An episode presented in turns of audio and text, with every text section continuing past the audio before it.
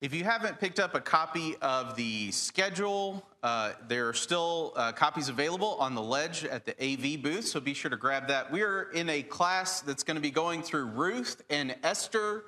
So, where two quarters, we had Jonathan Reeves take us on a whirlwind tour through Jeremiah, running as fast as he could to get to the end of the book. Uh, I've been given the challenge of going through Ruth and Esther in a quarter. Okay, so we got 13 weeks to cover this material.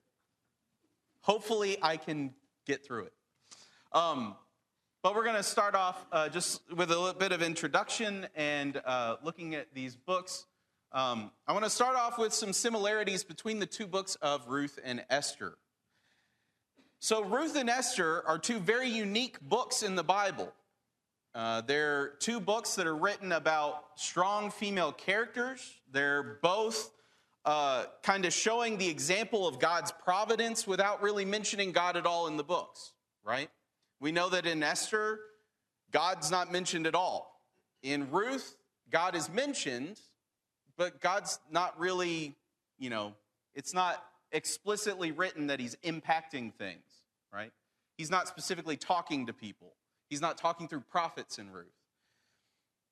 Both of these books record and give us examples of people living in their time and how they react and act and you know the things that they do living in that time without any direct uh, you know commentary from god or direct interaction with god. And that's unique when you think about the, the scriptures and, and the topics that we've covered uh, you know previously before. Um, both of these books deal with prejudices and involve strong female characters that have to face these prejudices and how they do that. Um, both are written in very interesting ways. So, both of these books, uh, when we get to Esther, we'll talk about uh, you know how Esther is written, but we'll begin tonight talking about Ruth and how that book is written. And they're both written in a very interesting literary fashion. that kind of kind of helps us understand uh, these books a bit better. So, that being said, let's uh, look at the previous topics of study. I'm beginning with this because we're going to start with Ruth. And Ruth takes place during the time period of the Judges. So I wanted to go back and see how long has it been since we've been in Judges? Well, it's been two years. So hopefully you remember Brother Leland's class when he took us through the book of Judges. So it's been two years. So we've covered quite a bit in between this, uh, that time and now, and I want to kind of give us a reminder of that. Um, so, as far as Ruth goes, where are we in the timeline? Well, we're in the time period of the judges. And so, what does that mean? Well, that means anywhere between about 1400 BC and 1000 BC. You know, why do we not know anything more specific than that? Well, that's because the book of Judges is very difficult to parse out on the timeline. Unlike Daniel, which we studied last quarter, who gives very specific and detailed timing, right? During this king's reign, during this month of this year of that king's reign, this happened, right? That's Daniel. Uh, during the time period of the judges, you have, you know, this judge reigned for this many years. Well, when did that start? Was he the first judge? Was he the third judge? We don't really know, right? And so, uh, Judges isn't written chronologically like some of the other books that we see. Like, you know, Daniel isn't necessarily written chronologically, but Daniel pinpoints all those different events with very uh, detailed accounts.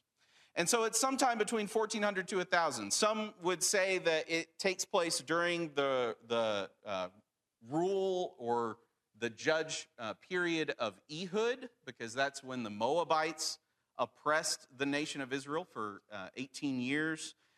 Uh, some say it's during Jephthah, but we don't really know. Some would say that it actually occurs towards uh, the later period of the judges because of uh, Ruth's family, right? So Boaz is whose grandfather? Great grandfather?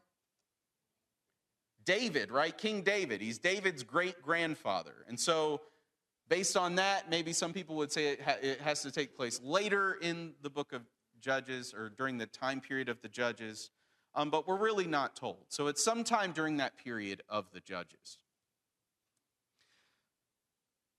The location of the book, right? We start off in Moab and then we move to Bethlehem. so we start off outside of God's people, outside of the land that they've taken, and we move back into that land. And, you know, maybe there's some symbolism there about leaving God and then coming back and returning to God, but the text doesn't explicitly say that. So, you know, apply that at your leisure if, you, if that's encouraging to you. Um, but it's not explicitly stated there, but that's the location of where we are. Why did they go to Moab? They go to Moab because of a famine, right? There's no food. And who has food? Well, Moab apparently has food, so that's where they go. They end up in the land of Moab. All right, so answering the, the when, where, and why, I now want to move on to backtrack a little bit and see where is Israel at this point? What is the state of the nation of Israel at this point? Well, Israel during the, the time of the judges, right? We begin in the time of the judges with Israel conquering the land, and they're going through. And in the first chapter, we see this, this uh, tribe conquered their territory, this tribe conquered their territory, this tribe conquered their territory. It's all going great, right? Until you get about halfway through chapter one. And then what starts happening? We get a little lazy clearing out the people, right? Uh, this tribe did some conquering, and then, but they let these other tribes live there, and it was fine, and they worked it out, right? Until you get to uh, the end of Judges chapter 1, and then into Judges chapter 2, where the Lord tells them that you didn't fulfill my command, right? I told you to go into the land, and I told you to drive out the nations, and you did not do that. And so, what's the consequence of that action? Yeah, now you, it's going to be a problem for you, right? Those people are going to be a problem for you. They're going to lead you away from me. You're going to follow after their gods, and you're going to be oppressed because of it, right? It's going to be a problem. And isn't that the case, you know, that we see throughout the entire scriptures, right? We've seen that uh, throughout. You know, go back to Jeremiah. It doesn't take us that long to get to another time where you didn't listen to me, and now it's a problem, right? Didn't obey God, now it's a problem. Well, same thing here with the children of Israel. They went to possess the land and they stopped short. And so now there's going to be trouble. And part of that trouble is oppression from other nations. But also, the book of Judges, we see these cycles over and over and over again of the people of Israel falling away from God, going after idols, and then being oppressed by a nation because of their idolatry until they repent and then they a judge is, uh, rises up, gives them uh, relief from that oppression, and then we go back into that cycle again, right? There might be a, a time of peace.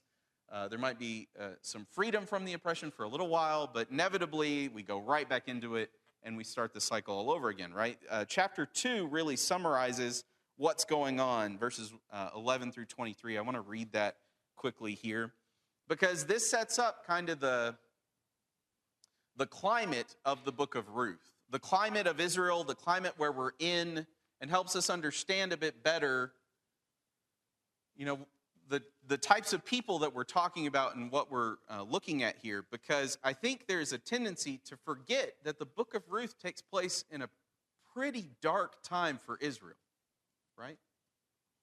So, beginning in verse 11 of Judges chapter 2, it says, Then the sons of Israel did evil in the sight of the Lord and served the Baals, and they forsook the Lord, their, the God of their fathers, who had brought them out of the land of Egypt, and followed other gods from among the gods of the peoples who were around them, and bowed themselves down to them. Thus they provoked the Lord to anger. So they forsook the Lord and served Baal and the Ashtaroth. The anger of the Lord turned against Israel and he gave them into the hands of plunderers who plundered them, and he sold them into the hands of their enemies around them, so that they could no longer stand before their enemies. Wherever they went, the hand of the Lord was against them for evil, as the Lord had spoken and as the Lord had sworn to them, so that they were severely distressed. Then the Lord raised up judges who delivered them from the hands of those who plundered them. Yet they did not listen to their judges, for they played the harlot after other gods and bowed themselves down to them. They turned aside quickly from the way in which their fathers had walked, in obeying the commandments of the Lord, They did not do as their fathers. When the Lord raised up judges for them, the Lord was the judge and delivered them from the hand of their enemies all the days of the judge. For the Lord was moved uh, to pity by their groaning because of those who oppressed and afflicted them. But it came about when the judge died that they would turn back and act more corruptly than their fathers in following other gods to serve them and bow down to them. They did not abandon their practices or their stubborn ways, so the anger of the Lord burned against Israel. And he said, Because this nation has transgressed my covenant, which I commanded their fathers, and has not listened to my voice, I will no longer drive out before them any of the nations which Joshua left when he died, in order to test Israel by them, whether they will keep the way of the Lord, to walk in it as their fathers did or not. So the Lord allowed those nations to remain, not driving them out quickly, and he did not give them into the hand of Joshua. Here we are in Israel, being oppressed, crying out to the Lord because of the oppression and the affliction, and then being saved, right?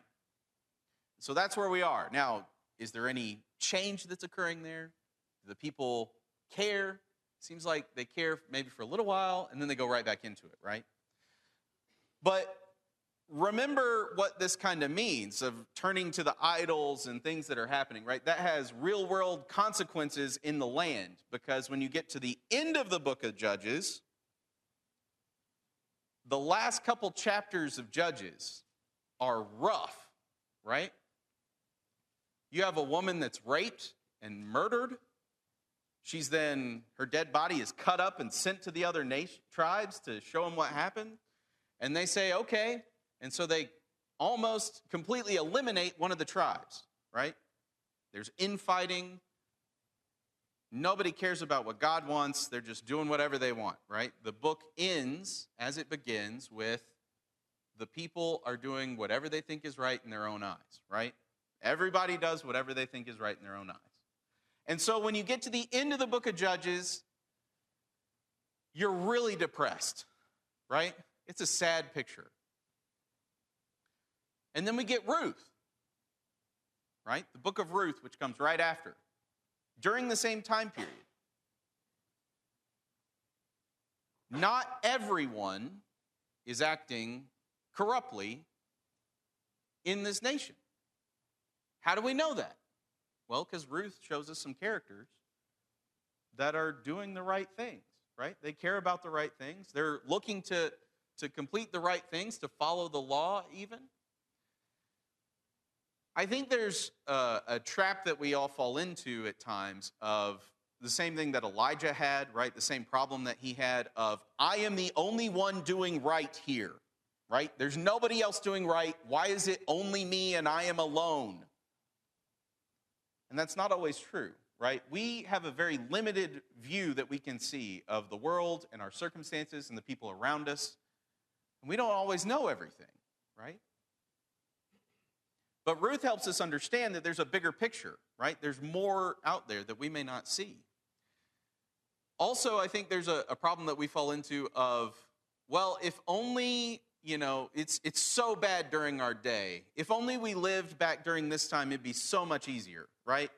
The internet has ruined the world. If we lived back in a time where there wasn't internet, it wouldn't be a problem, right? We wouldn't have such a problem with these different things. And, and that's, a, that's a trap right? That's a trap. There's temptation and sin and problems during any time period, right? This was back during the time of the judges. They didn't have internet, but they had a whole lot of problems. It was really bad, right? Um, and so, you know, that's a trap that we can all fall into and something we need to be aware of so that we don't, right? But Ruth, the book of Ruth, is kind of a light. And same, same with Esther, right? It's a light that shows us that even in times when things look super dark, there are lights that we can see. So that's the state of Israel, right? And as we talked about the location of where all these things are taking place, Israel is part of that. So we need to, we need to understand how that nation is going right now because that's going to have an impact on, on the book of Ruth and what we're looking at. We also need to understand the history of Moab a little bit. Moab the, uh, the nation of Moab originated from one of the daughters of Lot, the eldest daughter, uh, by an incestuous relationship after they escaped from Sodom and Gomorrah. She had a child by her father Lot, and that child was Moab, and that's where the nation comes from. You also remember that Balak was the king of Moab when the children of Israel were in the wilderness and were wandering Balak was afraid because Israel was going through and conquering nation after nation. Anybody who came up against them, it wasn't going to go well, right? And so Israel was heading towards the promised land, and all the nations that got in their way were getting mowed over. And so Balak wanted to stop this. He didn't want it to, to cause him any issues. So what did he do? He went to somebody. Who did he go to? Balaam, right? And then we have the story of Balaam and the donkey, right? Okay, yeah. All right, we're getting there. Um, and so, what did he want Balaam to do? He wanted Balaam to curse the nation of Israel. And Balaam tried. He did everything he could to try and get it to happen, but it wasn't going to happen, right? He, he blessed Israel. He, he couldn't curse Israel. So, Balaam couldn't, couldn't succeed in that. He felt bad for Balak. What did he do instead? Does anyone remember? Yeah, he gave him advice. He's like, okay, this isn't this this cursing thing isn't working. So how do you how do you get the nation of Israel? Well, you get the nation of Israel by corrupting them, right? And so how can you corrupt this nation? Well, you can corrupt them by intermarrying and then you know leading them astray with your gods, right? Leading them astray. And so that's what happens. Uh, you have the sin of Peor in Numbers chapter 22, uh, consequences you know of that going through 25. Uh, this is Balak uh, through the, to the sin of Peor. And the, the people do intermarry with Moab. And that's a big problem, right? Pestilence comes upon them, right? God's wrath comes upon them. And the one that saves them from God's wrath is Phineas, right? Phineas, the priest, goes in, slays the man and woman with a spear, right? Um, to sate God's wrath and keep them from destruction.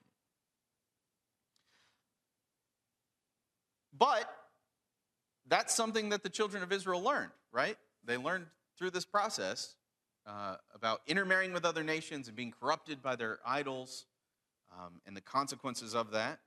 Do they remember that all the time? Well, no. We know their history. But then following that, you have Eglon of Eglon of Moab, who uh, is in Judges chapter three. Right? We don't particularly know the time frame of Ruth and where it stacks up with this, but this is one of the earlier judges. Ehud is, and during that time, Moab has oppressed Israel for 18 years until Ehud comes along and saves them. Right? He kills the king of Moab. They destroy the uh, defeat the army and are given relief from that oppression. But Moab rules over Israel for 18 years, and it's not a kind rule, right? They're being oppressed, they're being afflicted, uh, there's trouble and there's pain uh, during that time. So, why do I bring that up? Well, one of our main characters is a Moabite woman, right? From Moab. That's Ruth. So, there might be some things that might occur because of that, right? There might be some problems that might arise because she is from this nation outside of Israel, an enemy nation, right? So, the book of Ruth. We have three main characters. We have Ruth, obviously. We have Naomi, right, who is Ruth's mother in law. We have Boaz. And so that's our three main characters. And this story is very interesting because it's written with great symmetry. Um, now, what do I mean by that? Well, I'm going to tell you, right? Because this is a class and I'm teaching it. So let me tell you what I mean by the great symmetry that we see here. Uh, chapters 1 and 4, right? Ruth is four chapters. Chapter 1 and 4 are very symmetrical. They, chapter 1 begins with a great tragedy. And then it's followed up with an act of loyalty. And then in chapter 4, what we see is we see an act of loyalty followed up by redemption, restoration, right? We, uh, the saving of the family. So that's, that's what the book begins with. It begins with a great tragedy, like any great story, right? Begins act of loyalty, and then it ends with a great act of loyalty that, that ends up saving the family, right? Restoring the family. Well, then you get to the middle. And the middle two chapters are very interesting because they're basically the same thing over again in two different situations, right? So you start off with Ruth and Naomi, they're making a plan. And then somehow Ruth ends up interacting with Boaz. You know, some some in the third chapter that's intentional, in the first chapter, or in the second chapter, that's not exactly intentional. But there's this interaction here, right? Again, showing God's providence throughout the book. Uh, there's an interaction with Boaz, and then we follow that up with uh, Naomi and Ruth rejoicing. And then there's this moment of, okay, well, now, you know, we did what we planned. Now we have to wait and see, right? So that's the great symmetry of the book of Ruth. And hopefully we can see that as we go through this study together. Uh, again, we'll start the first chapter in just a few minutes. And then over the next four weeks, or three weeks, uh, see the rest of it play out. But I think that's very interesting, this, this symmetry that we see here, because how do you remember a great story? Do you remember every story that you hear or that you read or that you see? Not really, right? There's I've seen a lot of movies and TV, right? I grew up in the age of TV and movies, uh, and I've seen a lot. I do not remember many of them you know, I have limited space in my brain, and if they don't stick with you, they don't stick with you, right? But there's certain ones that you remember. And the ones that you remember are because they're written in a specific way so that you will remember them, right? There's some, you know, big reveal or some twist or something that really catches your attention. And this story is written in a way where it sticks with you when you read through it because of how it's written right? Because it, of the progression that it's made, because of the symmetry, it makes it very easy for you to remember that there's this tragedy, that there's this loyalty, that there's this planning and this preparation, and oh, it worked out great for him. Okay, great. And then there's another act of loyalty, and, and it all ends in a big happy ending, right? Makes for a great Hallmark movie, right? There have been a lot of movies made about Ruth. There have been a lot of movies made about Esther. I think that's intentional because it's very easy material to turn into a movie, right? It's already written for you. Granted, they add a whole lot of stuff, right? There's no great romance plot in the book of Ruth in the Bible. I'm sorry if that's what you were looking for. Um, right? We don't have them going on a first date or anything like that. But it's written in a way that you remember it, right? It sticks with you. And I think that's very interesting. Uh, Ruth shares this with uh, Esther, a very interesting writing style, but we'll cover that in the book of Esther when we get there. So let's move on to chapter one of Ruth. Um, Ruth chapter 1. We begin in Moab. and we're in Moab and we're introduced to a family of Jews that are in, uh, in Moab because there's a famine in the land. And uh, the husband's name is Elimelech. He comes with his wife Naomi. And their two sons, Mahlon and Chilion. And they were from Bethlehem, and now they enter the land of Moab. And when they get there, uh, at some point in time, Elimelech dies. And so she's left there with her two sons. And so, what does this wife and her two sons do? Well, they carry on, right? They carry on after the, the patriarch, the father, has died, and the two sons find wives, and those wives are Moabite women, right? Um, and one's name is Orpah, the other's name is, is Ruth. And, you know, when, when I've gone through this book before, it seems like you really rush through this part of, you know, Elimelech and his wife go to Moab. They, their two sons are there. Their sons marry, and then everybody dies, and then they go back to Jerusalem or to Bethlehem, right? Um, but there's time that's happening here, right? And the funny thing is, is all the other classes I've been through on Ruth don't mention the amount of time. It's a significant amount of time that happens here, right? Uh, the two sons don't just marry and then immediately die. They marry and then 10 years later they die. So uh, when in researching, you know, for the class, uh, some people were saying that, oh, Ruth, it says she's a young woman. She was probably about, you know, 14 to 24 when she married, met Boaz. I was like, uh, that would make her four when she married one of the sons. I don't think the math adds up there. Um, but it's a significant amount of time. Why is that important? Well, when the sons die, you have the daughters in law going with Naomi to when she starts to return home, right? They're traveling with her. And that would be odd to me if they married her sons, the sons immediately die, and then she's leaving and they're all heartbroken to, to break up the family, right?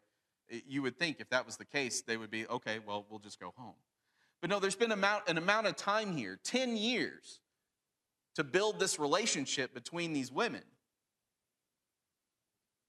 And so the sons die. Uh, again, you know, in doing research, why do the sons die? Why does Elimelech die? I don't know. It doesn't say. Uh, you, will find people that will say that, oh, well, they, the wives, uh, they were Moabite women and they convinced them to fight against the Israelites and they got killed. And so it's a punishment from like, uh, I don't, you know, you don't see that in the text. Um, you know, oh, well, they were part of, you know, the people that went away from the, the land of God and God's punishing them because they left the children of Israel to, well, we don't read that here, so we don't know. Um, but it doesn't matter, right? They still died, and that's still hurtful to Naomi, right? You can understand Naomi's position. She's lost her husband. 10 years later, she loses both of her sons. And now she is a single elderly woman in a foreign land. So, how are you going to support yourself during this time? Can't remote work, right? Um, it's going to be really hard. And so, what would you do in that position? I mean, I think we would do what Naomi does, which is we'd go home, right? Uh, that's the most logical step is, well, this is going to be tough. I might as well go home because there maybe I can find some, some help, some assistance, right? Um, and so Naomi's plan is to leave and, and head home. Her daughter in laws are going with her. Verse 7 says, So she departed from the place where she was, and her two daughters in law with her, and they went on the way to return to the land of Judah. Daughters in law are coming with her. Naomi knows this is going to be rough, this is going to be difficult, this is going to be hard. So I don't want you to have to come with me and go through all this. Stay here, right? Go back to your families. Go back to your gods. You know, stay here. I'm just going to go uh, by myself. Um, and Orpah does, right? Orpah stays. But I don't want us to think that Orpah stays because she just doesn't care, right? Obviously, Orpah cares. In verse 14, they're weeping together, they're lifting up their voices together, they're kissing the mother in law, they're clinging to her, right? There's obviously emotions involved here. This is a relationship that they care about, that they don't want to break up. But because of the circumstances, they are, right? Orpah decides to stay, to go back to her family, to go back to her gods. Ruth does not. Why? We're not told. Not specifically. Um, but Naomi tries to encourage her even to go, right? Encourage her to go. Behold, your sister in law has gone back to her people and her gods. Return after your sister in law, right? Go. Just go. It'll be better. Ruth says, Do not urge me to leave you or turn back from following you, for where you go, I will go. Where you lodge, I will lodge. Your people shall be my people, and your God, my God. Where you die, I will die and there I will be buried. Thus may the Lord do to me, and worse, if anything but death parts you and me. Ruth's not going to leave, right? Something over these 10 years has connected Ruth to Naomi, to Naomi's family,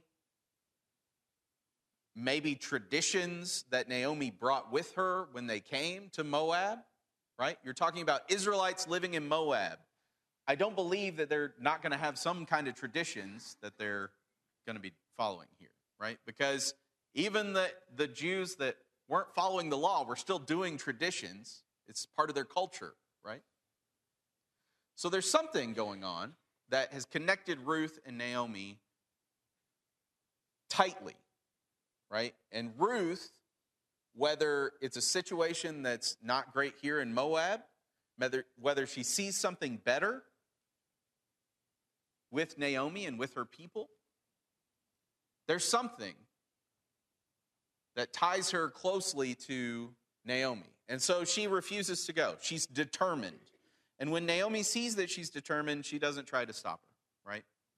Okay, here we go. And they go back home.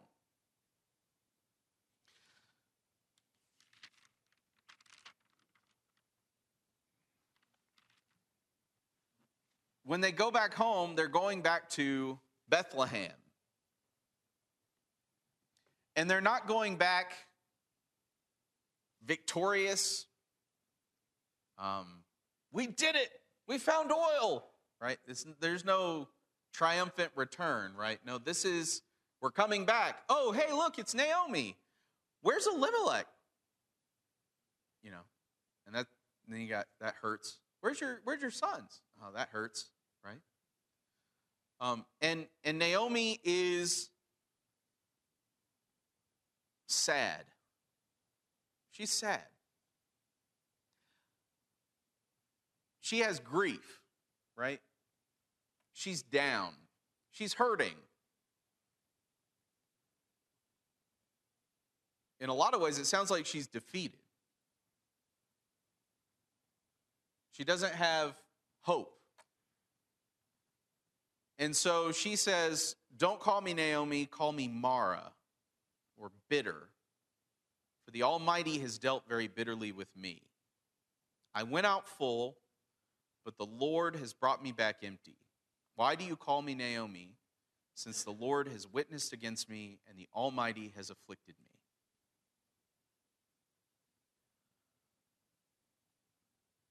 That's a very sad statement to make, right? But let's be honest, sometimes we're in that place, right? Sometimes we're hurting. Sometimes we've had a lot of tragedy heaped upon us, and it is painful, and it is hard, and it's a weight that we have to carry, and it's not pleasant, and we go through it because we have to. But sometimes we end up in this situation, right? I mean, that's why you have those Psalms that talk about being in this similar situation, right? I've lost everything. You know, I and they are bitter against the Lord. They are empty, as Naomi says. Does that mean that's it? It's done. That person's empty? Okay. Move on.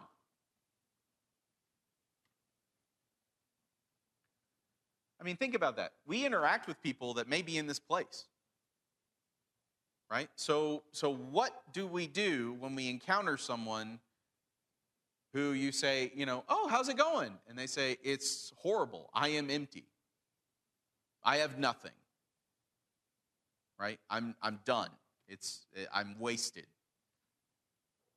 Right? It's just been tragedy after tragedy after tragedy.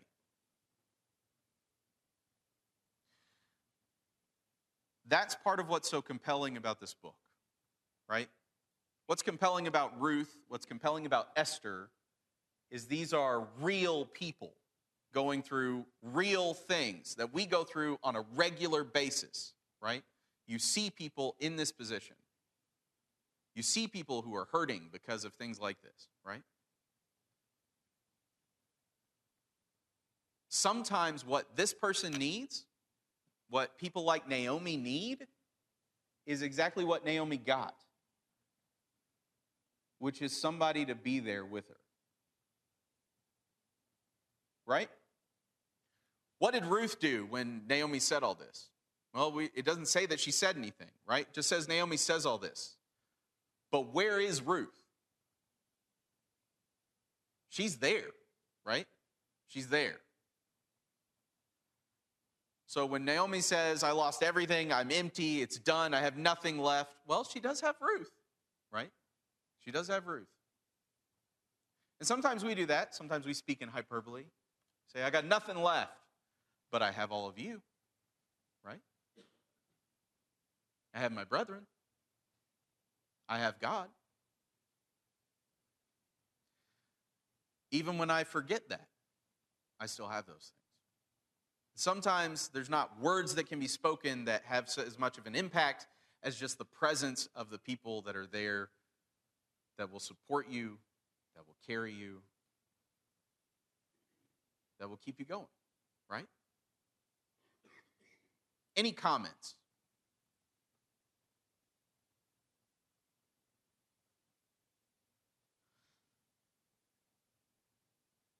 When you return home and it's a sad situation,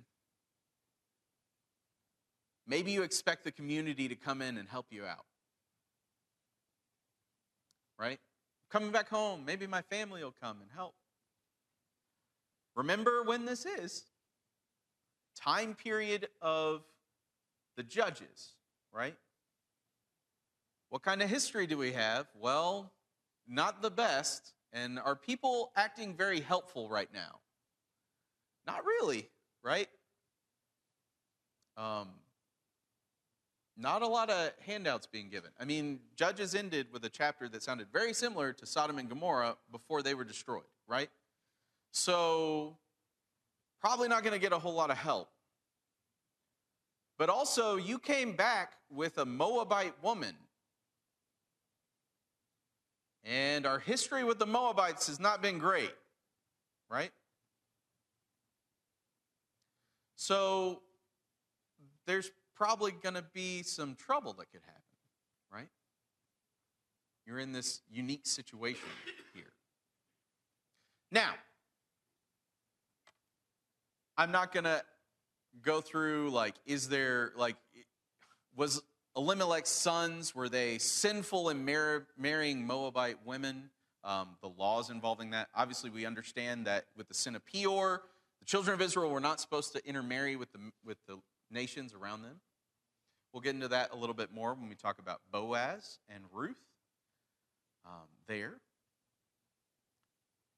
But there is a tendency that we see throughout the scriptures that when Israel is given a law, they take that law and then they twist that law in some way where they're kind of following the law, but really it's more what they want to do anyway, right? And we see that in a lot of different ways, right? You can see that through, all throughout the, the history of the Israelites. Uh, we talked about it when we went through the last few chapters of Daniel and uh, the revolution, uh, revolution of the Maccabees, right? When they revolted, there all of a sudden came this change of like, okay, now the Israelites have to keep all these different feasts. You have to keep all the different stuff. You have to follow God. You have to obey God and, and only obey God. And we're very violently and militaristically against anybody who's not following God, right? So we had that happen. Um, but they weren't doing it the right way, right? When we get to Jesus' time, they're, they're, not, they're not doing it the right way. They don't actually follow the law for the right reasons or even do it in the right way. But they do it in the way that feels comfortable to them, right? Because that has some kind of significance. And the same thing happens here. Obviously, during the time period of the judges, somebody's talking about the law in some kind of way. They're not following it, but there's some knowledge that's occurring, right? When you're being oppressed by other nations, there's some other things that occur as well, right? And that would be uh, we don't like these people, right? there's prejudice, there's hatred that comes up. I mean, they don't like people from Moab, and people from Moab don't like them, right? And it's because you have warring kingdoms that are fighting, and when people are fighting and being oppressed, those feelings generate, and you take it out on anybody that you label as X, right? that can happen to Christians too, by the way. You know, if you meet someone and they say, Oh, yeah, I'm an atheist, you go, Yep, you're a horrible human being. I got it. Yeah, great. Right? Mm, maybe not. Right? That's a, a shortcut that our brains do, right? We, we summarize things and then put them in a category, right? This is a category of person that I will not like. This a category of a person that, right? Um, and that's not good, right? It's not a good way to be. We have to be very careful with that. And we'll see some of the consequences of those types of prejudices and things uh, as they come up in the next chapter and uh, continue on. Because there's some real danger that occurs in Ruth. You didn't think that we'd go to Ruth and then we'd be talking about possible danger, right? Um, that we save that for Esther, right? Esther has the danger, right? Ruth is just a love story. It's great. No, there's some danger involved in Ruth that I think we don't always think about. Um, but are there any other comments? Yes, Brian.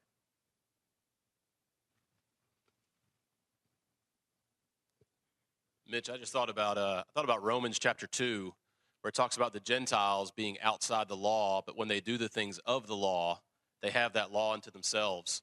And I just think about what a powerful lesson it would have been, you know, during a time of national faithlessness, to see somebody who was a Gentile, who was a Moabitess, who was keeping the law better than most of them were. You know, who was displaying some of those traits, the faithfulness, the loyalty, you know, even even allegiance to God when so many other people weren't. Yeah. And what a lesson that should have been to them. Yeah, it's it's true. The the light really is shines when you see that, right? Because it's the darkness that's all around that makes it so much brighter, right? Um, and I think that kind of goes to show why. I mean, at least to me, it makes sense why this book occurs in between Judges and Samuel, right? Not only is it during that time period, but also you kind of need the break for your own emotional state, right? To get through and to get to Samuel, where, okay, now we're, we're also not following God again. And so we got to get through all this again, right? It gets bad again in Samuel. Um, but there's light, right? Just like Elijah was told, you know, there's this giant group of people that you don't even know about who haven't bowed their knee to Baal, right? There's people that you don't know that are following me. And, and that happens here. We read through the book of Judges, and it seems very bleak and very rough, but there are points of light, uh, and Ruth is one of those. All right, thank you very much. Uh, next time, we'll move on to chapter 2.